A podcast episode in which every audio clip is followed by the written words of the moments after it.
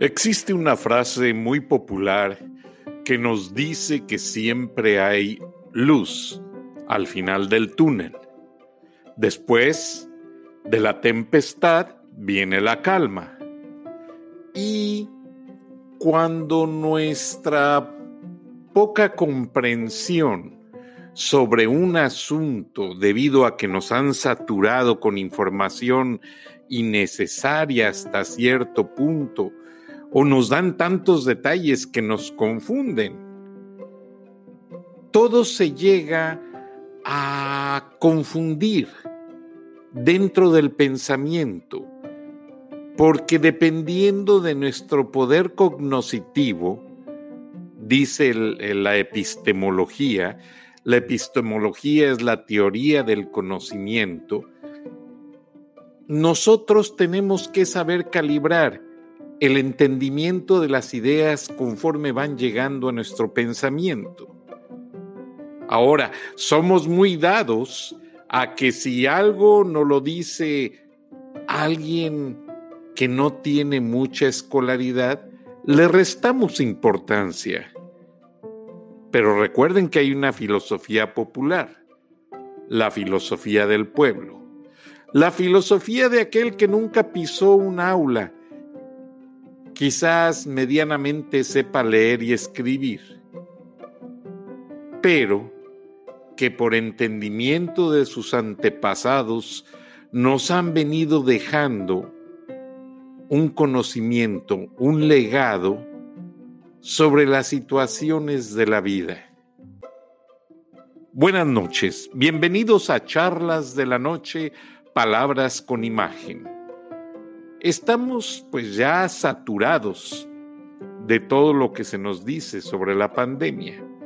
No vamos a hablar de ello, pero sí vamos a aclarar que la sociedad ha recabado datos de otras pandemias, de otras crisis en el pasado, de guerras, de situaciones difíciles, y el ser humano ha sabido sobreponerse ante ellas. Ha sabido llegar a un punto de dominio sobre la situación. Aunque no sea fácil, pero esta situación sí va a llegar a su punto de dominio y va a ser la, la extinción de este virus. ¿Cómo?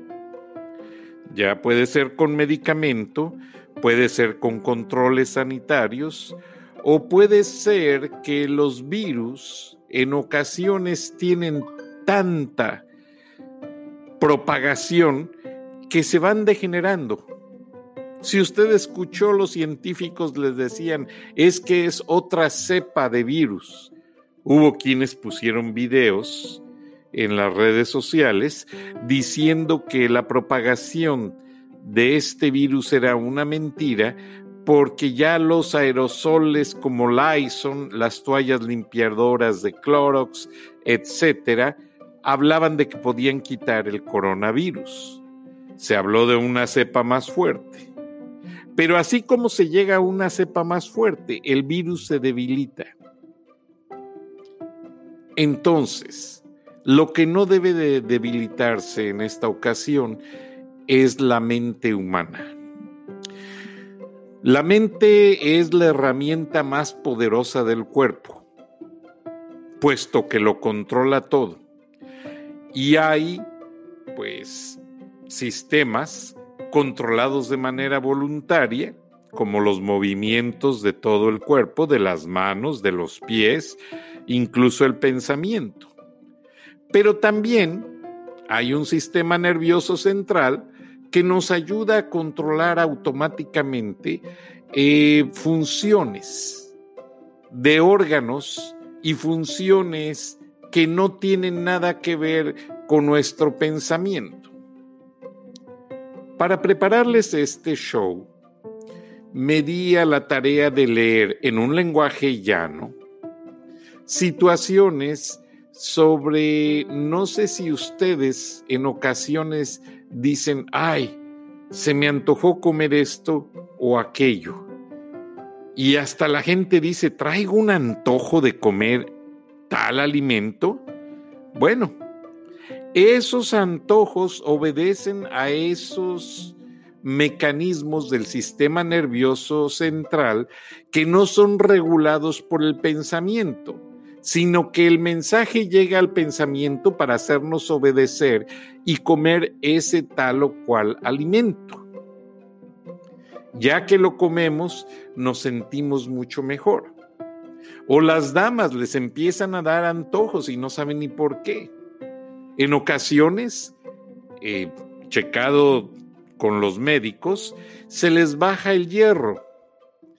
A las damas por sus periodos, el hierro es muy importante mantenerlo en cierto nivel.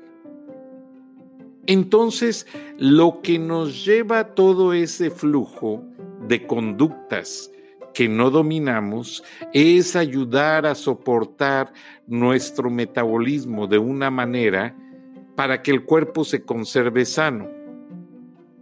Ahora, si usted se preocupa porque están sucediendo muchas cosas en el mundo, lo peor que puede hacer es preocuparse de más.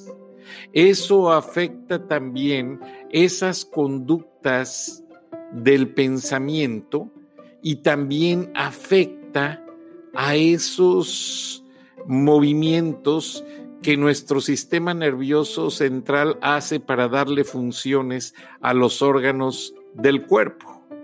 Incluso activan hasta nuestro sistema inmunológico.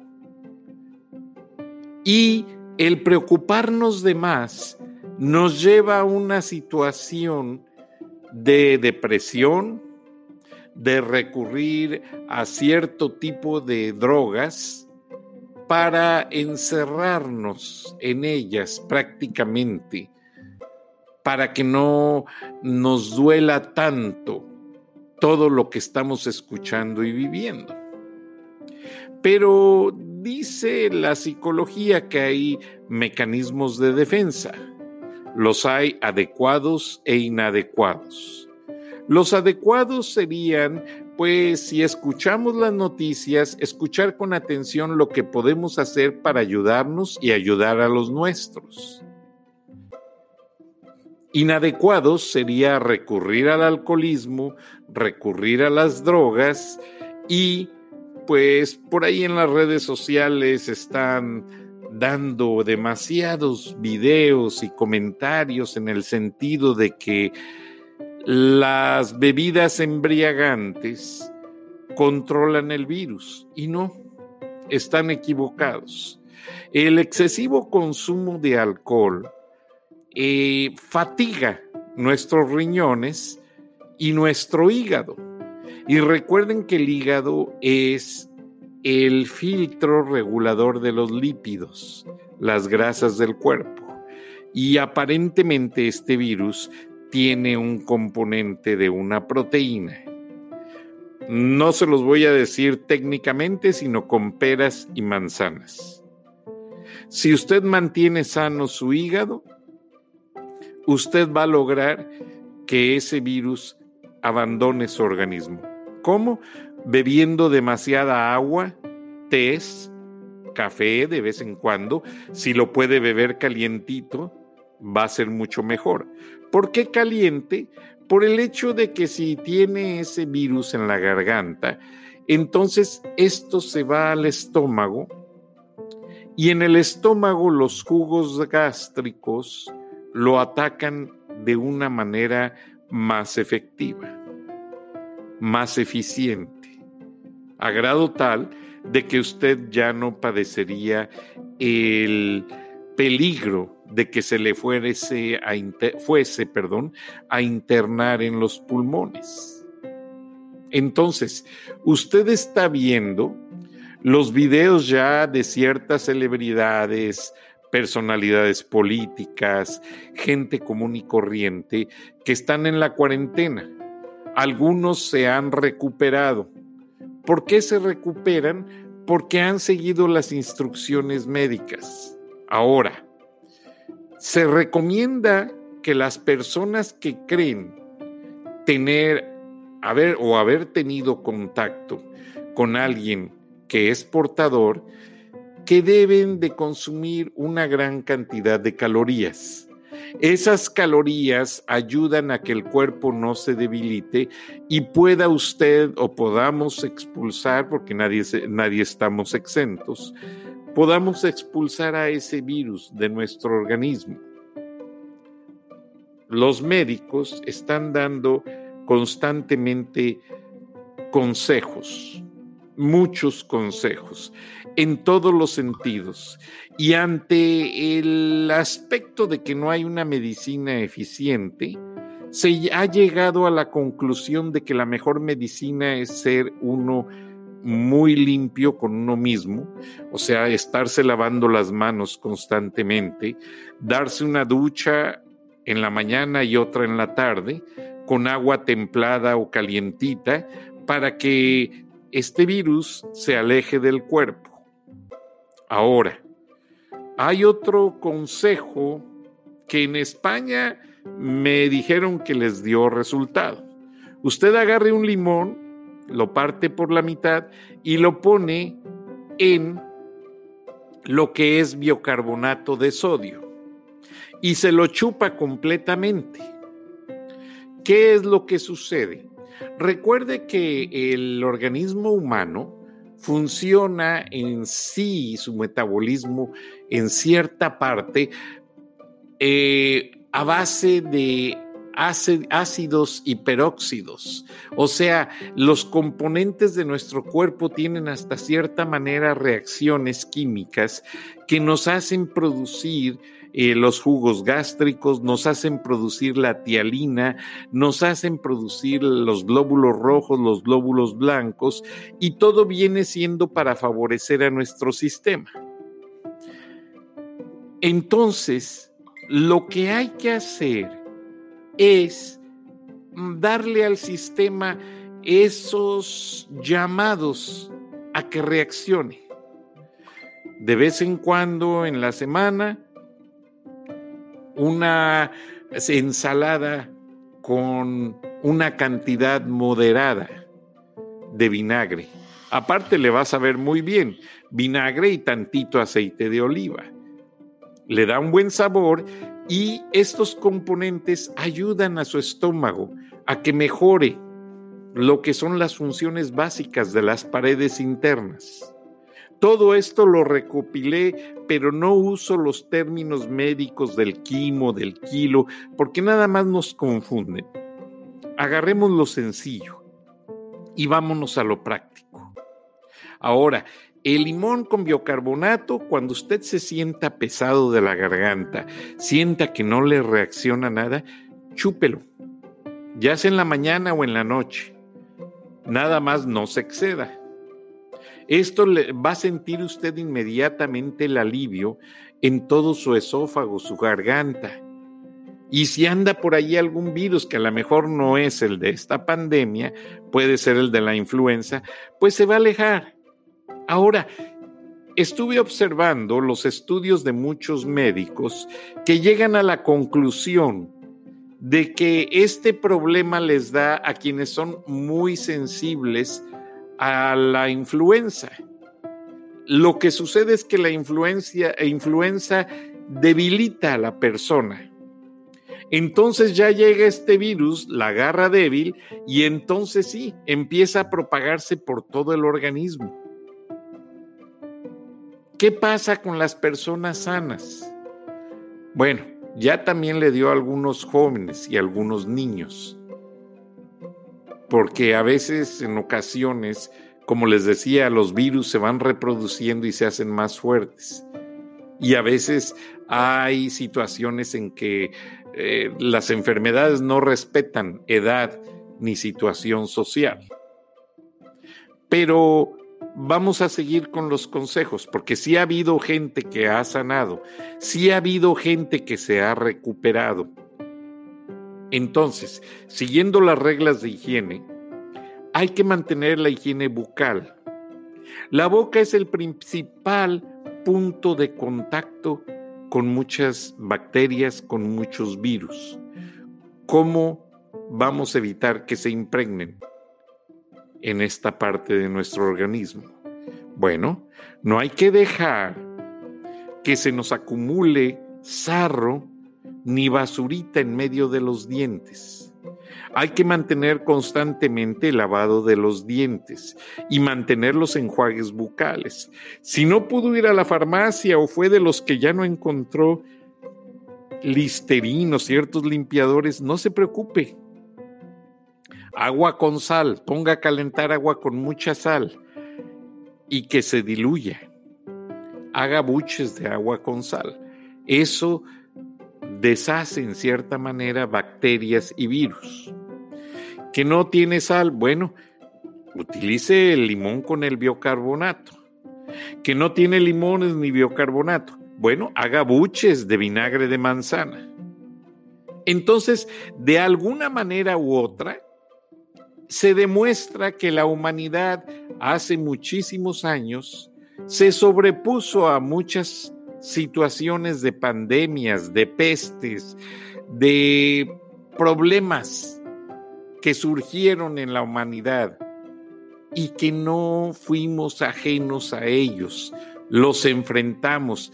En aquellos años no había los respiradores que están mandando a hacer a las ensambladoras de vehículos.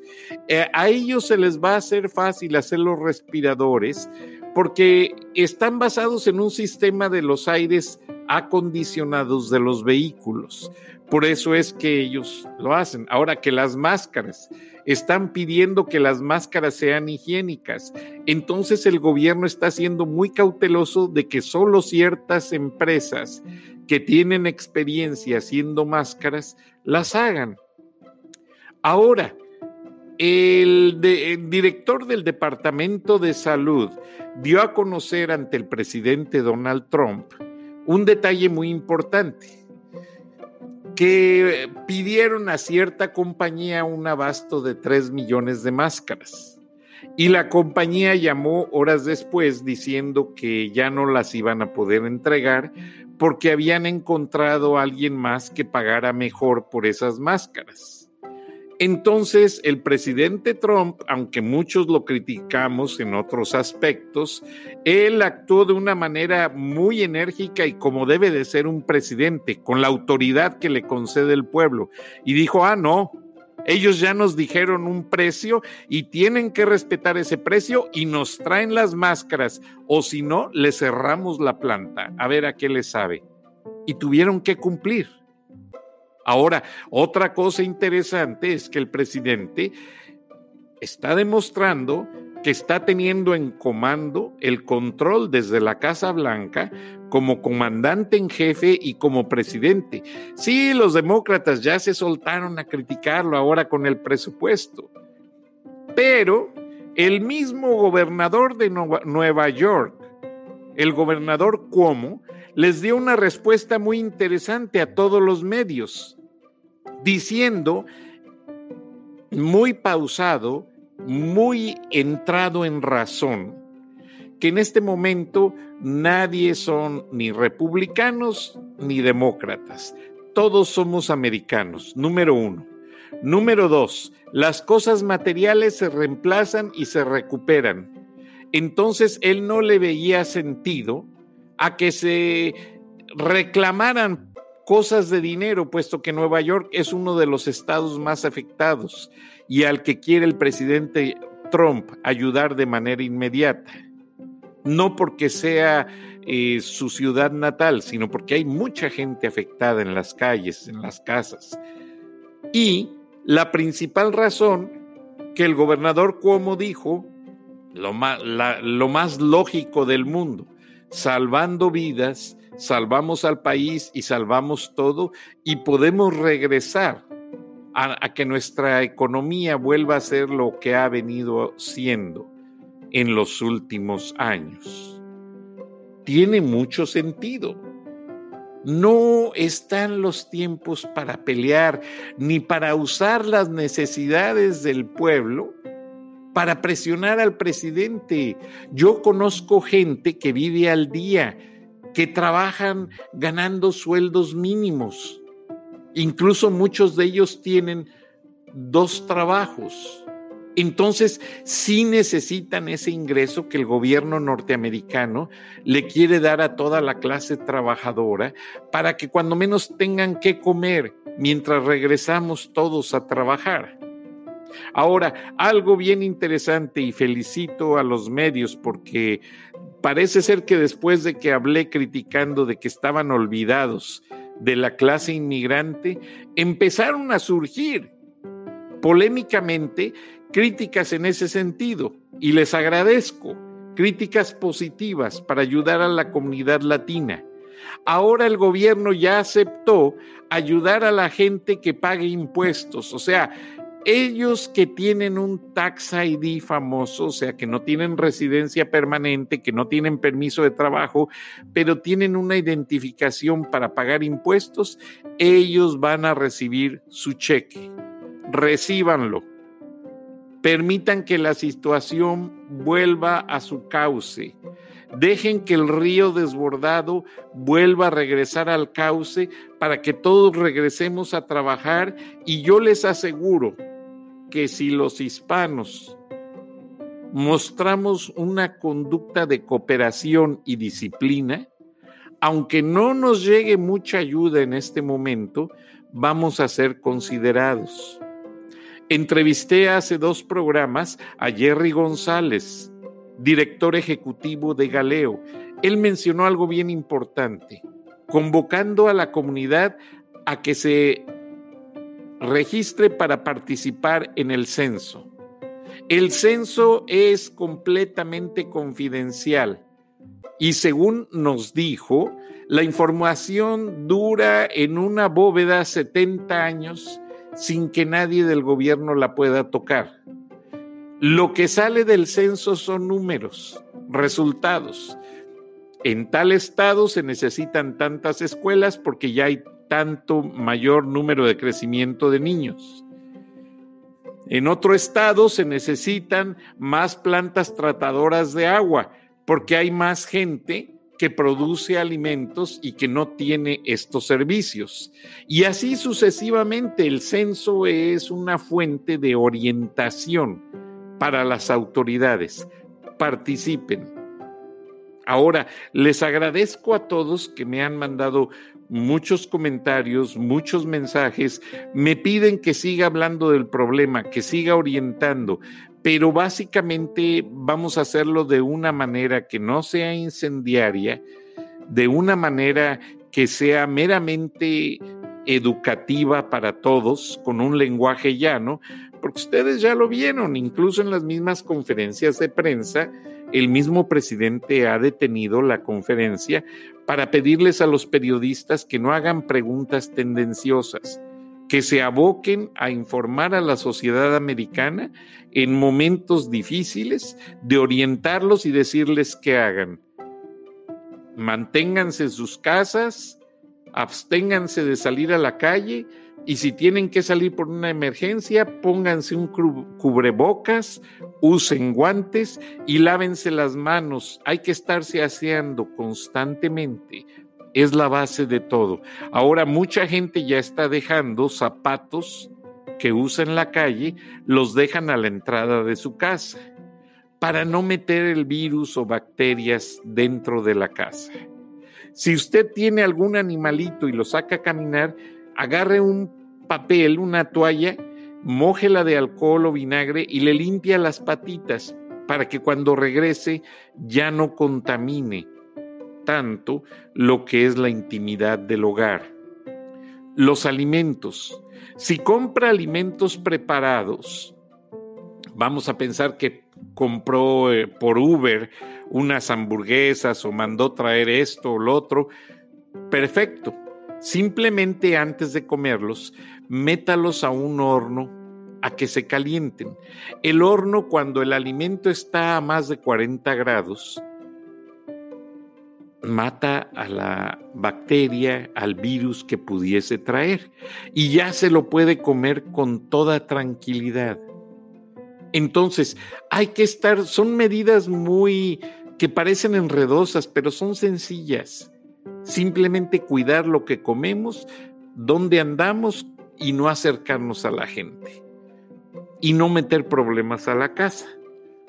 Nosotros, a mí me criticaban mis amigos porque yo siempre he pedido, tengo a la entrada una repisa para poner zapatos y siempre me critican porque les pido que se quiten los zapatos y entren con calcetas o descalzos a la casa. ¿Por qué razón?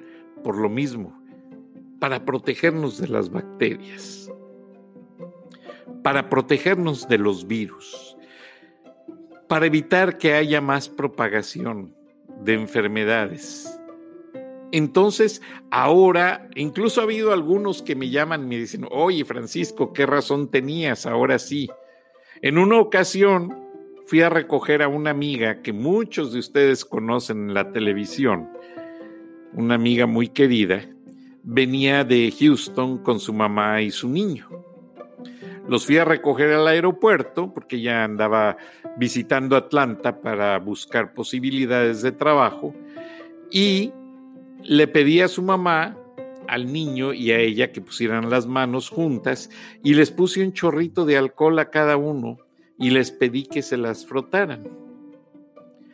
Ya al subir a mi carro, pues ya la mamá me, hasta me felicitó y me dice, oye, Francisco, ¿por qué nos hiciste esto? Le digo, señora, hubo un reportaje del Canal dos de televisión, un canal local aquí en Atlanta de la compañía Cox, donde trabajé por varios años, y varios reporteros se fueron con Q-tips o cotonetes a tomar muestras a los pasamanos de las escaleras eléctricas, de, a los eh, eh, mostradores de atención al cliente de las aerolíneas, etcétera, etcétera. Los mandaron a un laboratorio y encontraron bacterias y virus que eran difíciles de encontrar aquí en los Estados Unidos. O sea, llega tanta gente de todas partes del mundo a Atlanta que es difícil controlarlo. A Atlanta nos llega gente que hace conexión de vuelos entre África, Rusia, la India, Pakistán, eh, Japón, China, muchísimos lugares. Entonces se aprende demasiado en todo. Y hay que tener muy presente este tipo de situaciones, porque muchas veces las minimizamos y no les damos importancia. Pero la importancia de esos pequeños problemas está en la salud de nuestros hijos, en la salud de nuestras familias. Y ahora, volví a leer los periódicos chinos que me fascinan. Hay uno en inglés y sé que están muy manipulados porque no sale la verdad. Pero resulta que nadie encuentra al paciente cero. O sea, al primer paciente que se contagió de este virus. Sin embargo, el médico que lo descubrió y a quien no le creyeron cuando dio los primeros informes, lo ignoraron completamente y semanas después falleció. ¿Qué cosas? Lo dejaron mejor morir en lugar de ayudarlo para que les ayudara a controlar toda esta pandemia.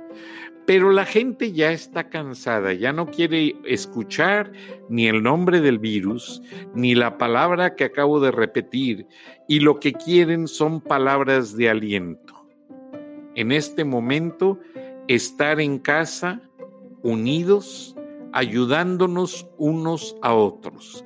Y lo mejor que podemos hacer es que usted puede hacer su sanitizer, o sea, su limpiador de manos, con vinagre, gotas de limón y cáscaras de jengibre y de naranja. Ahora, si se siente un poco enfermo, trae mucha mucosa nasal, moje su dedo índice en esa solución y póngase en las fosas nasales y ponga unas gotas en cada oído y verá que se va a sentir mejor. Se me acabó el tiempo, les agradezco el favor de su atención y nos escuchamos mañana en otra charla. Quienes escribieron mensajes pidiendo otros temas, con gusto los voy a complacer. Solo dejemos que esta situación mejore, que...